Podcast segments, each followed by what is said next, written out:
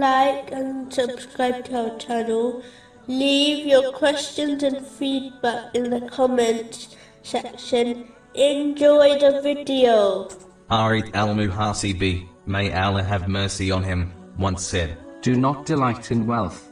Do not be overwhelmed by grief. Do not be saddened by tests.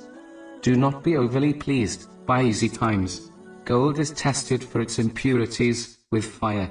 Similarly, a righteous servant is tested by tribulations.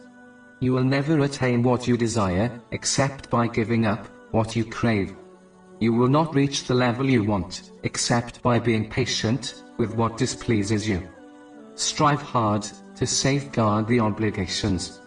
Be pleased with what Allah, the Exalted, has chosen for you, and you will be the richest person.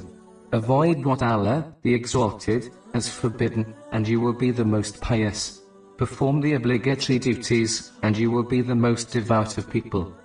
Do not complain against the one who is most merciful to you, to the one who is not merciful. Trust Allah, the Exalted, and you will be the most elite of people. Despair of the idea that people can help you in any way. For this is true wealth, beware of craving and seeking their help for your needs, for this is true poverty. When you offer the prayer, do it as if it is your last.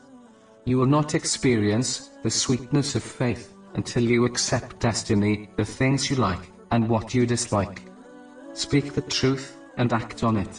Allah, the Exalted, will increase you in true vision. Do not be like the one who commands others to good, but is far from it himself.